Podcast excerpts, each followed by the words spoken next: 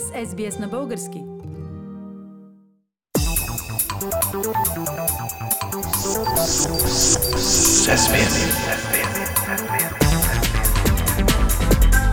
Акценти на седмицата.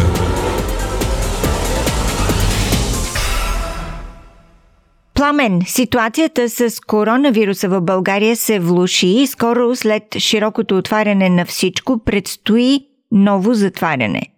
Ще подобри ли нещата такова евентуално ново затваряне? Предвижда се новия локдаун да продължи две седмици, Филип. Изглежда така обаче, сякаш целта е по-скоро успокояване на ситуацията преди парламентарните избори на 4 април. Само изглежда или наистина е така според теб? Вероятно в решението има наистина и елемент свързан с изборите. Болестта може да срути очакваната и без това ниска избирателна активност, а така ще постави под съмнение легитимността на изборите изобщо. Но не е само това. Проблема с вируса тук е наистина сериозен. Дневните стойности на заболяване и смъртност вече са на нивата от най-лошите есенни дни, а натиска върху здравната система сега е дори по-голям от тогава. Откъде идва този по-голям натиск върху здравната система? А, заради мутациите в момента по-силно е разпространена заразата сред младежите. Пациентите в болница и в интензивни отделения също са доста повече. Според говорителя на спешна помощ, Катя Сунгарска, системата е претоварена. От 500 обаждания за 12-часово дежурство, близо 100 са за пациенти с COVID. Шефа на Пирогов, професор Асен Балтов, пък каза, Тъжното ще е, ако няма места в болниците, не в ресторантите. Той обяви, че в Пирогов пак разкриват нови легла. Сигурно го правят и в други болници. До кога обаче може да се действа по този начин и до кога ще издържат изтощените медици, не се знае. Пламен, в разгара на заразата България спря използването на вакцината AstraZeneca и това се отрази на темповете на вакциниране. Толкова ли проблеми създаде Астра? За сега и тук, както и в цяла Европа, няма доказана връзка между вакцината и случаите станали причина за нейното спиране.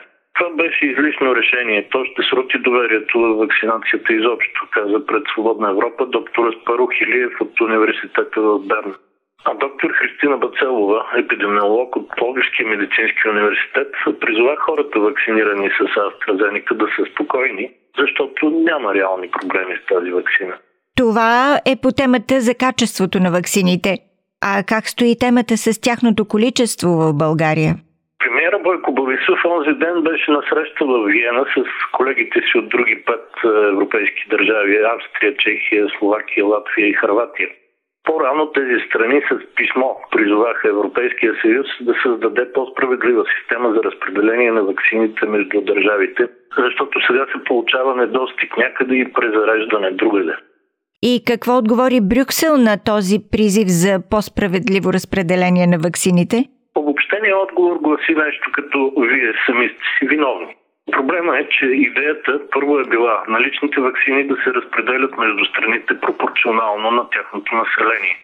Но после тя е трансформирана уж за добро, с опцията да се отчита моментното състояние на заразата в дадена страна, процента желаящи да се вакцинират и други фактори, откъдето идва и неравномерното разпределение. Сега във Виена шестимата премиери призоваха Европейския съюз да се върне към пропорционалното разпределение спрямо населението. Дали това наистина ще стане, за сега не е ясно. Най-малкото защото сред тези бунтовни страни няма нито една от големите водещи европейски държави. Пламен, на връщане от Виена, премьерът Бойко Борисов проведе на летището предварително не е обявена среща с македонският външен министр Бояр Османи. Повяли от нея нов вятър за отношенията между двете страни и европейското членство на Скопие? Определено повя нов вятър, Филип. Всички противоречия между България и Република Северна Македония трябва да бъдат изгладени. Императивно заяви Бойко Борисов и добави. Следващите поколения няма да ни простят, че сме пропуснали тази голяма възможност. Според него Македония и Албания не бива да бъдат бавени под техния европейски път и за целта трябва да се търсят решения чрез разума, не чрез емоциите. Това звучи като цялостно обръщане на българската палачинка спрямо Македония. Пламен, а какво според теб доведе Бойко Борисов до тази нова позиция спрямо Македония? Още не е съвсем ясно, Фили, но едната възможност е в Виена премиера да е имал и някаква по-специална близка среща от третия вид, например, на която да му е обяснено нещо ново за позицията на Европейския съюз по темата Македония. Или старо, например, че няма повече време за решаване на македонския въпрос и той трябва да бъде преодолян по такси. Другата опция е промяната всъщност да не е промяна, а изначална позиция на българския премьер, но изразена чак сега, когато е практически сигурно, че ВМРО няма да попадне в следващия парламент. Имам предвид, че твърде активният по македонския въпрос военен министр Красимир Каракачанов вече няма да може да извива ръцете на Бойко Борисов с крехката, но абсолютно необходима политическа подкрепа за неговото правителство. Ново отношение към Македония и нейното европейско членство от страна на България звучи като добра новина, нали?